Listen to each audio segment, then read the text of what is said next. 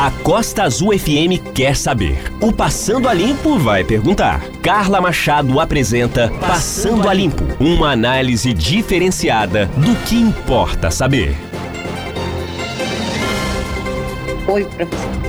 Ótimo dia para você que está ligado aqui na Rádio Costa Azul F M noventa e três vírgula um. Uma excelente segunda-feira, mais uma semana começando, que seja positiva. É...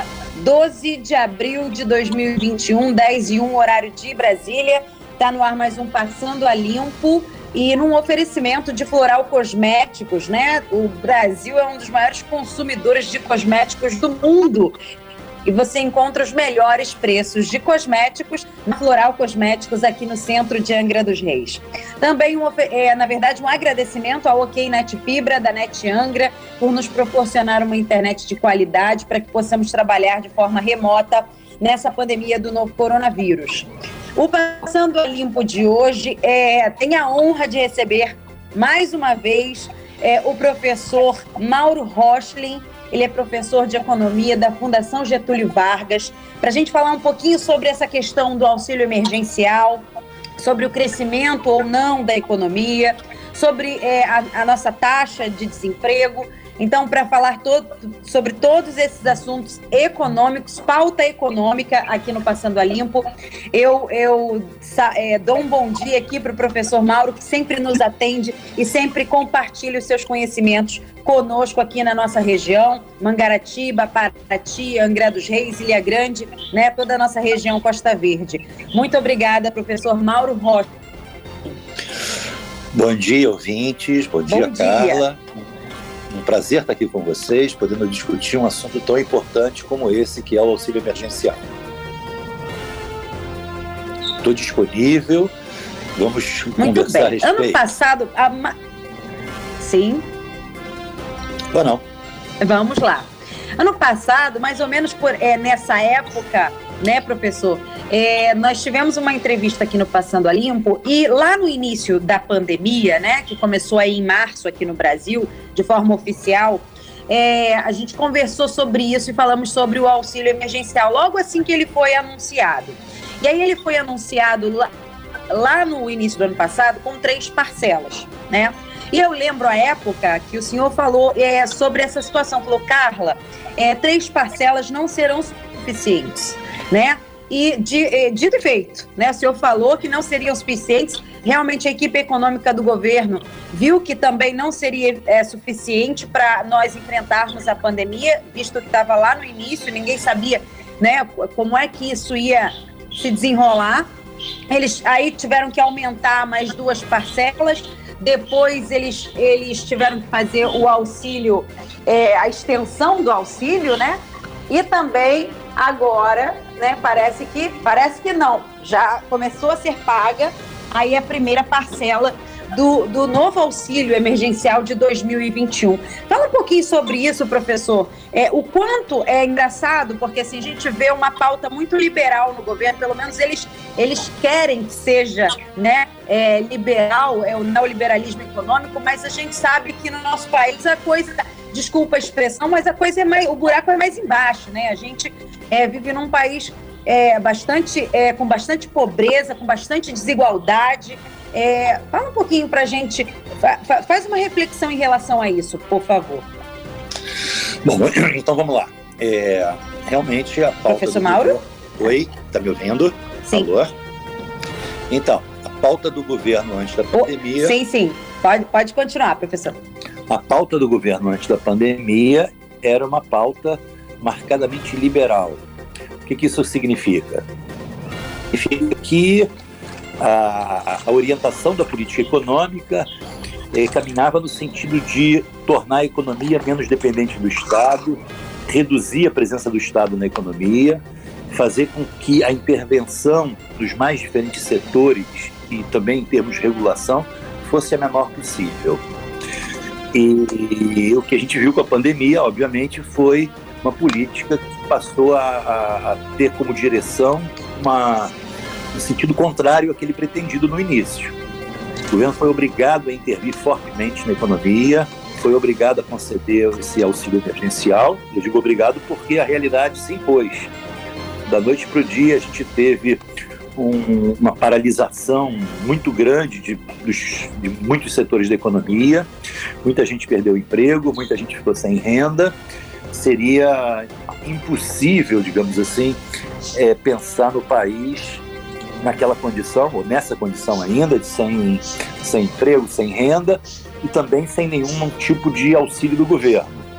Nesse contexto é que o governo entendeu que deveria dar, como deu, esse auxílio emergencial. Lembro que no início o governo até resistiu quanto a isso. O, o Poder Executivo mandou ao, ao Congresso uma, um projeto de auxílio emergencial inicialmente de duzentos reais. O Congresso se encarregou de passar o valor para quinhentos reais. Logo na sequência, o governo passou a seiscentos reais para poder ser ele o autor da proposta, né? Quando ele, na verdade, inicialmente tinha proposto só duzentos reais. E esse auxílio serviu como uma ponte de sobrevida, de sobrevivência para muita gente. É, agora, por outro lado, eu reconheço que há um, um problema de endividamento do Estado, do Estado que eu digo da União, muitíssimo elevado. E esse altíssimo endividamento público, ele pode ter como consequência, aliás, como já está tendo, uma inflação mais alta. E então, é, há, há nesse caso, vamos dizer assim, uma... um dilema entre continuar concedendo auxílio e correr riscos em termos de vermos os preços aumentarem severamente, vermos a inflação disparar. Há um dilema, né, nesses termos. Agora, é, eu tenho algumas críticas a fazer à concessão desse auxílio, porque eu achei que o governo tivesse tempo é, para... para mirar melhor para quem esse auxílio seria destinado. Inicialmente ele foi concedido a cerca de sessenta e cinco milhões de pessoas, né? E de fato, no primeiro momento, entendi que ele tinha que ser concedido ao maior número possível de pessoas. Na, na ocasião eu disse que o governo tinha que dar de fato um tiro de canhão, atender a todos e não se preocupando em errar, mas errar para mais, errar no sentido de atender a mais pessoas, se esse fosse mais pessoas do que aquelas que de fato necessitavam. Eu disse que se esse erro acontecesse, isso não seria um problema naquela, naquele contexto.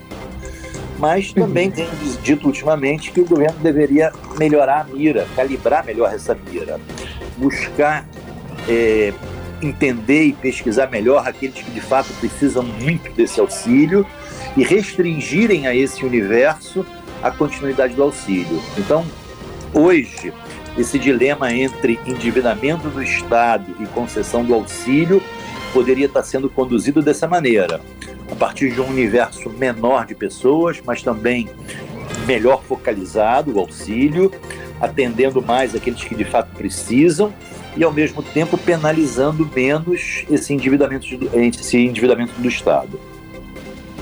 É, exatamente, é, filtrando melhor, né? É, peneirando melhor quem realmente necessita, é, de fato, desse auxílio emergencial.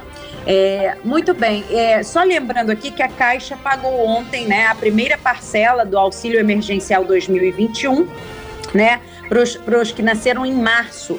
As pessoas que nasceram em março, é, que têm aniversário em março, começaram a receber ontem, e daí vai conforme um calendário já estipulado pela Caixa Econômica Federal. Os, os, os trabalhadores que fazem parte do Bolsa Família começam a receber em dezesseis de abril o Bolsa Família, que na verdade ele participa automaticamente desse auxílio, né? Porque já sabemos que são pessoas que realmente necessitam desse tipo é, é, de, de auxílio, né?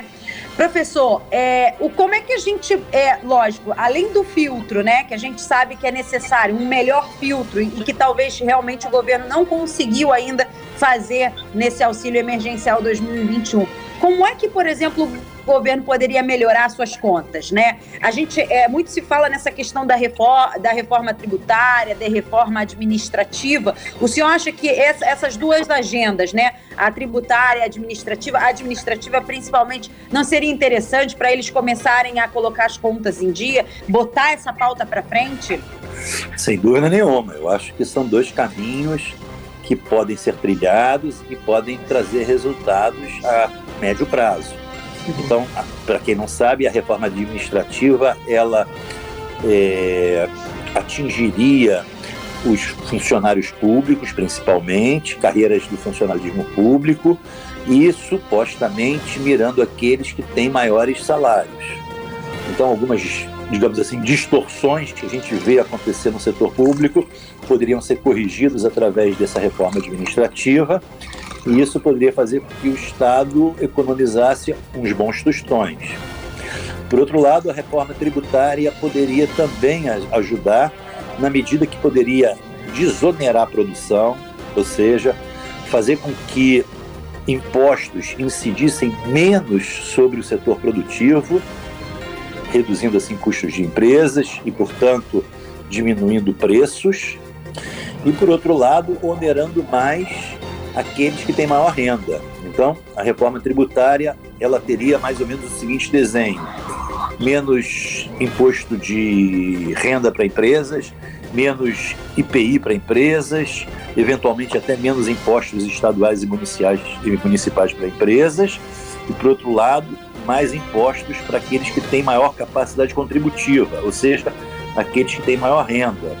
Eu acho que, de fato, a reforma deve pesar mais no bolso de quem tem. Está na hora dos ricos pagarem a conta.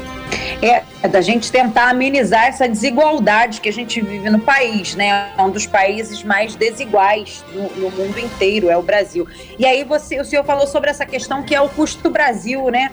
Todos os, os, os, os contadores, as pessoas que trabalham com tributos, que eu converso, falam a mesma coisa. Como é complexo essa questão da tributação no país, né? Além de ser altíssima, ela é bastante complexa, ela é burocrática, ela realmente é, é, é, é, é, trava, né? Na verdade, os investimentos. Agora, professor, é, a gente viu aí a Ford fechando fábrica no Brasil, é, alguma, algumas outras também.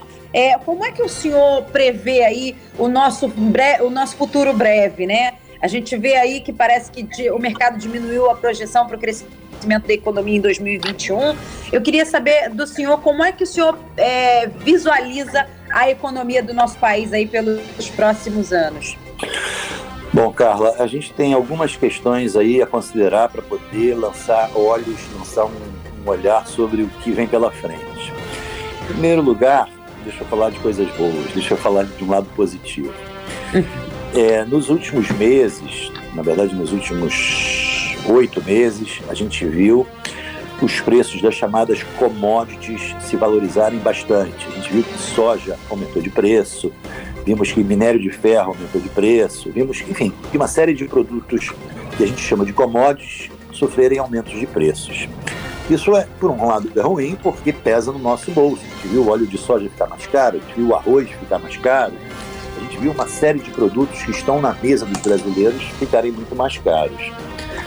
Por outro lado, é... isso até é uma ironia, isso é bom para o país na medida que o país é exportador desses produtos. Então, essa alta no preço desses commodities pode ajudar a retomada econômica do país. Se fala nesse momento, pelo menos entre economistas, sobre um novo ciclo, super ciclo de commodities, ou seja, um período de alta das commodities que pode ajudar muito as exportações do Brasil. E o aumento das exportações pode trazer mais renda para o país, pode trazer mais investimento para o país, o que logo adiante vai se traduzir em mais emprego. Então, é, eu diria que esse é o ponto, digamos assim, positivo. Esse, esse, essa valorização de commodities ajudando a melhorar a renda do setor exportador, trazendo investimentos para o país, pode, como eu falei, é, ter como consequência um maior emprego, e esse é um ponto positivo. Agora, essas reformas que eu falei também, por outro lado, elas é, precisam avançar. Sem elas, eu acho que o ambiente fica um tanto mais difícil, porque há uma expectativa muito grande no setor privado, no setor empresarial, de que essas reformas avancem e, por conta disso, tornem o Estado menos pesado, tornem o endividamento do Estado algo menos arriscado e, com isso, contribuam para gerar uma expectativa mais positiva em relação ao investimento. E o investimento voltando, isso vai fazer com que o emprego também retorne. Agora, eu tenho aqui uma observação a fazer sobre isso, que não é exatamente de ordem econômica, de ordem política, que é a seguinte: a gente vê hoje um país muito dividido, a gente vê hoje é, setores empresariais também um tanto desapontados com os caminhos econômicos do governo, políticos também do governo, e esse clima em termos institucionais não é bom. Uhum. Temo que, temo que esse, essa, o que eu vou chamar dessa questão institucional seja um, um dificultador da, de uma rearrumação da casa. Uhum. Acho que o governo gerou uma série de animosidades, uma série de turbulências que não ajudam a ninguém, nem ao próprio governo e nem ao país.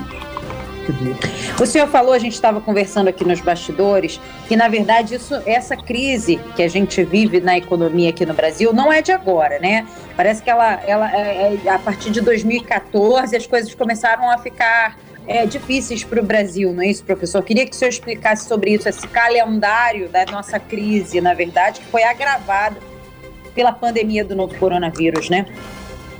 Olha, eu, eu diria que essa é uma... Uma, não é exatamente uma continuidade da crise anterior, é uma nova crise, porque são novos fatores, é uma nova realidade, mas uhum. para a gente ir através da história entender um pouquinho o que aconteceu e o que está acontecendo. Uhum. A partir de dois mil e quatorze, a economia brasileira começou a andar de lado, como a gente costuma dizer, ou seja, o país parou de crescer em dois mil e quatorze. Aliás, na, na verdade, já vinha crescendo muito pouco nos anos anteriores. Em dois mil e quatorze parou de crescer. Em dois mil e quinze, a economia sofreu uma queda muito drástica. O P I B sofreu uma queda de três vírgula cinco por cento e voltou a sofrer uma queda dessa magnitude no ano seguinte. Então, dois mil e quinze e dois mil e dezesseis foram dois anos de queda livre do P I B, queda livre da geração de empregos. Aliás, o que a gente passou a gerar foi desemprego. O desemprego saiu de, uma, de um patamar médio de sete por cento da nossa força de trabalho para cerca de quatorze por cento da força de trabalho, dobrou praticamente em dois anos, de, mil novecentos e quatorze, de dois mil e quatorze para dois mil e dezesseis. Uhum. E a partir de dois mil e dezessete se iniciou uma lenta, tímida recuperação. Nos três anos seguintes, dois mil e dezessete, dezoito e dezenove, o P I B cresce cerca de um vírgula cinco por cento, mais ou menos isso, um pouquinho mais, um pouquinho menos, e o desemprego começa também a cair lentamente, sai dessa faixa de quatorze por cento e em dois mil e dezenove chega a uma faixa de cerca de onze por cento, um pouquinho mais do que isso. Uhum. Então, na verdade, desde dois mil e quatorze, veja você, uhum. temos uma situação muito delicada, mesmo falando, como eu acabei de dizer, de recuperação tímida do emprego, de recuperação tímida da economia. O que a gente viu, na verdade, foram três anos em que as expectativas quanto a um melhor, um maior crescimento, a uma recuperação mais robusta, não aconteceu. Uhum. Né? Ficamos condenados a crescer pouquinho.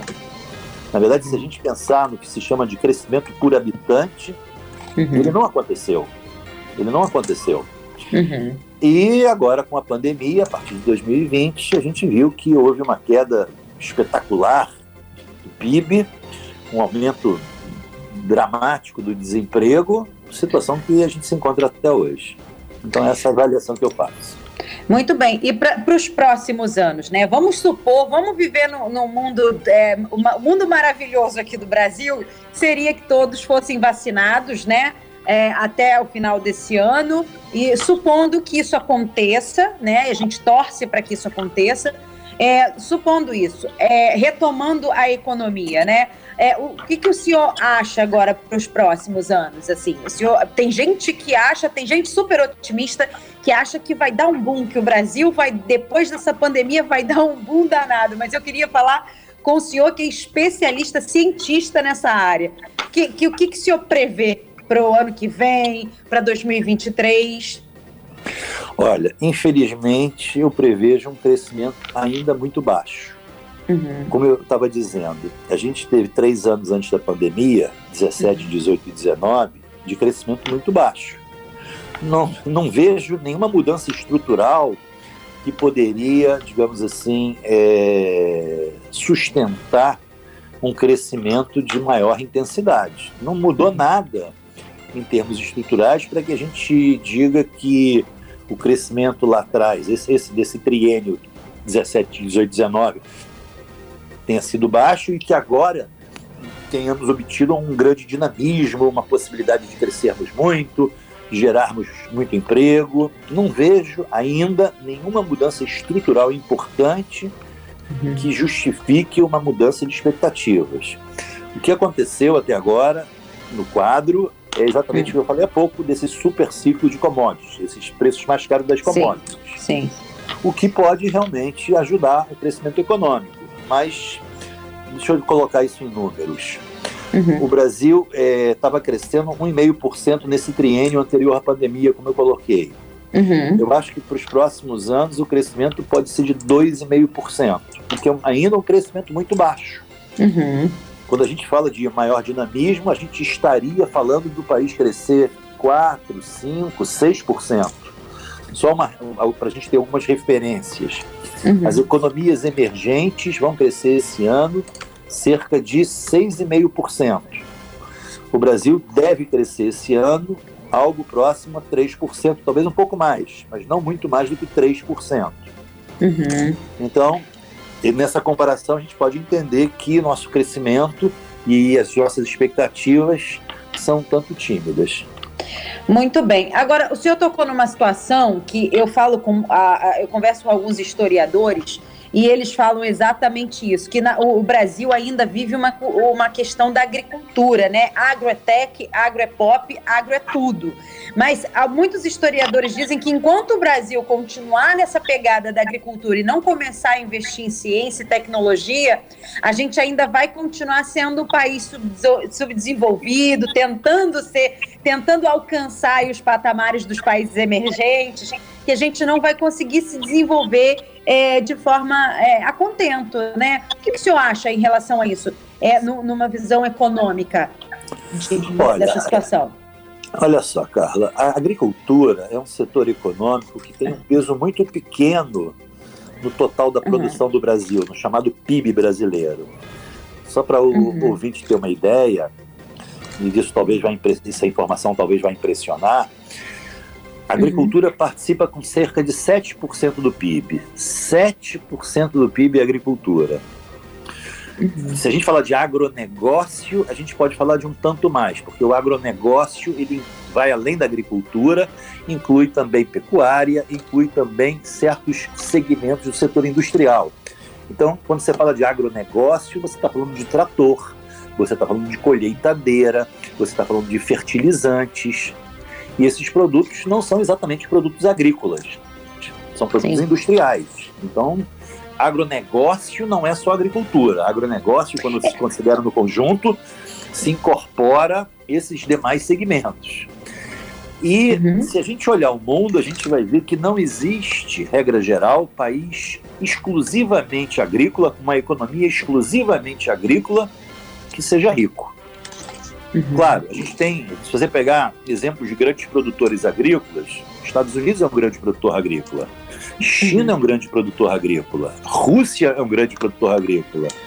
Agora, não é por causa da agricultura que os Estados Unidos é o que é. Não é Exato. Por causa da agricultura que a China tem crescido o que cresceu nos últimos trinta anos. Então, eu não recomendo que se vire os, ó- se, se, se vire os olhos É, e para outros setores, se esquecendo a agricultura, de maneira nenhuma. Uhum. Eu entendo que a agricultura é um setor importante, é competitivo, a gente cada vez mais tem maior presença no cenário internacional, eu uhum. acho que o setor deve ser incentivado. Agora, pensar que a agricultura sozinha vai ser responsável por um crescimento mais robusto é um equívoco. Ah, é, essa questão talvez eu tenha colocado é, errado, mas essa coisa da agroexportação, agro, ser um país agroexportador, né? Na verdade. E, eh, vamos lá, vamos continuar aqui. Eu converso com o professor Mauro Rochlin, professor da Fundação Getúlio Vargas, professor de Economia da Fundação Getúlio Vargas. Professor, para a gente finalizar, né? A gente eh, viu, eh, nós temos aí um índice de mais de quatorze milhões de pessoas desempregadas, né? A gente já falou sobre os índices de crescimento do país, eh, as expectativas, né? E tudo. É, o, o senhor acha que esse, esses índices do desemprego começam a melhorar também? Esse, esse de quatorze milhões de pessoas será... Na verdade, a gente tem um índice de treze vírgula cinco por cento, né, é, é, de desemprego. O senhor acha que a gente vai avançar nisso? Muito devagar, Carla. Infelizmente, o que a gente vai ver é uma retomada que vai atingir o emprego de uma maneira muito tímida, pelo menos no primeiro momento. Uhum. E isso tudo a depender de imunização. Sem vacinação, sem imunização, não há um horizonte mais favorável para que a gente possa é, fazer planos. Fundamental pensar em acelerar a vacinação. Lamento muito tempo que foi perdido com disputas políticas em torno, de, em torno da vacina. Acho que a gente tinha que ter...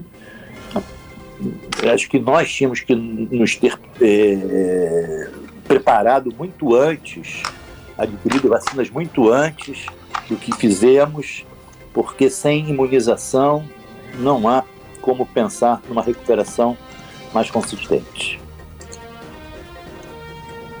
Muito bem, professor. Eu gostaria muito de agradecê-lo é, pela participação aqui no Passando a Limpo, sempre conversando conosco, sempre dividindo aí os seus conhecimentos conosco aqui na nossa região Costa Verde. Muito obrigada, professor Mauro Rochlin, professor de Economia da Fundação Getúlio Vargas. Alguma consideração final, professor? Sim, deixa eu falar duas coisinhas rapidamente, Carla, se você me, me permite. Primeiro, queria te agradecer muitíssimo o convite. Sim, à vontade. Muito, muito obrigado pelo convite, é um prazer estar aqui com vocês. Fico muito satisfeito em poder falar sobre a economia brasileira para um público tão distinto. E eu só tenho a agradecer por isso e dizer o seguinte: cuidem-se, usem máscara, respeitem distanciamento social, façam uso da vacina, porque só assim a gente vai conseguir superar essa situação. Muito obrigado por tudo, um grande abraço para todos, ouvintes, muito obrigado pela sua atenção. Muito bem, eu conversei aqui com o professor Mauro Rochlin, ele é professor de Economia da Fundação Getúlio Vargas. Essa entrevista daqui a pouquinho lá no nosso site, costa azul f m ponto com ponto b r, e também nas plataformas de podcast. Você pode ir no Spotify, por exemplo, coloca lá na lupa, no buscar, você coloca Passando a Limpo, todas as entrevistas do Passando a Limpo em formato podcast para você. Eu me despeço num oferecimento de Floral Cosméticos, tudo em cosméticos com precinho que cabe no seu bolso, na Floral Cosméticos aqui no centro de Angra dos Reis. Logo mais eu te encontro às seis horas da tarde no programa das seis com Carla Machado. Um beijo para todo mundo, que a sua semana seja linda. Até mais. Tchau, tchau. Passando a Limpo, uma análise diferenciada do que importa saber.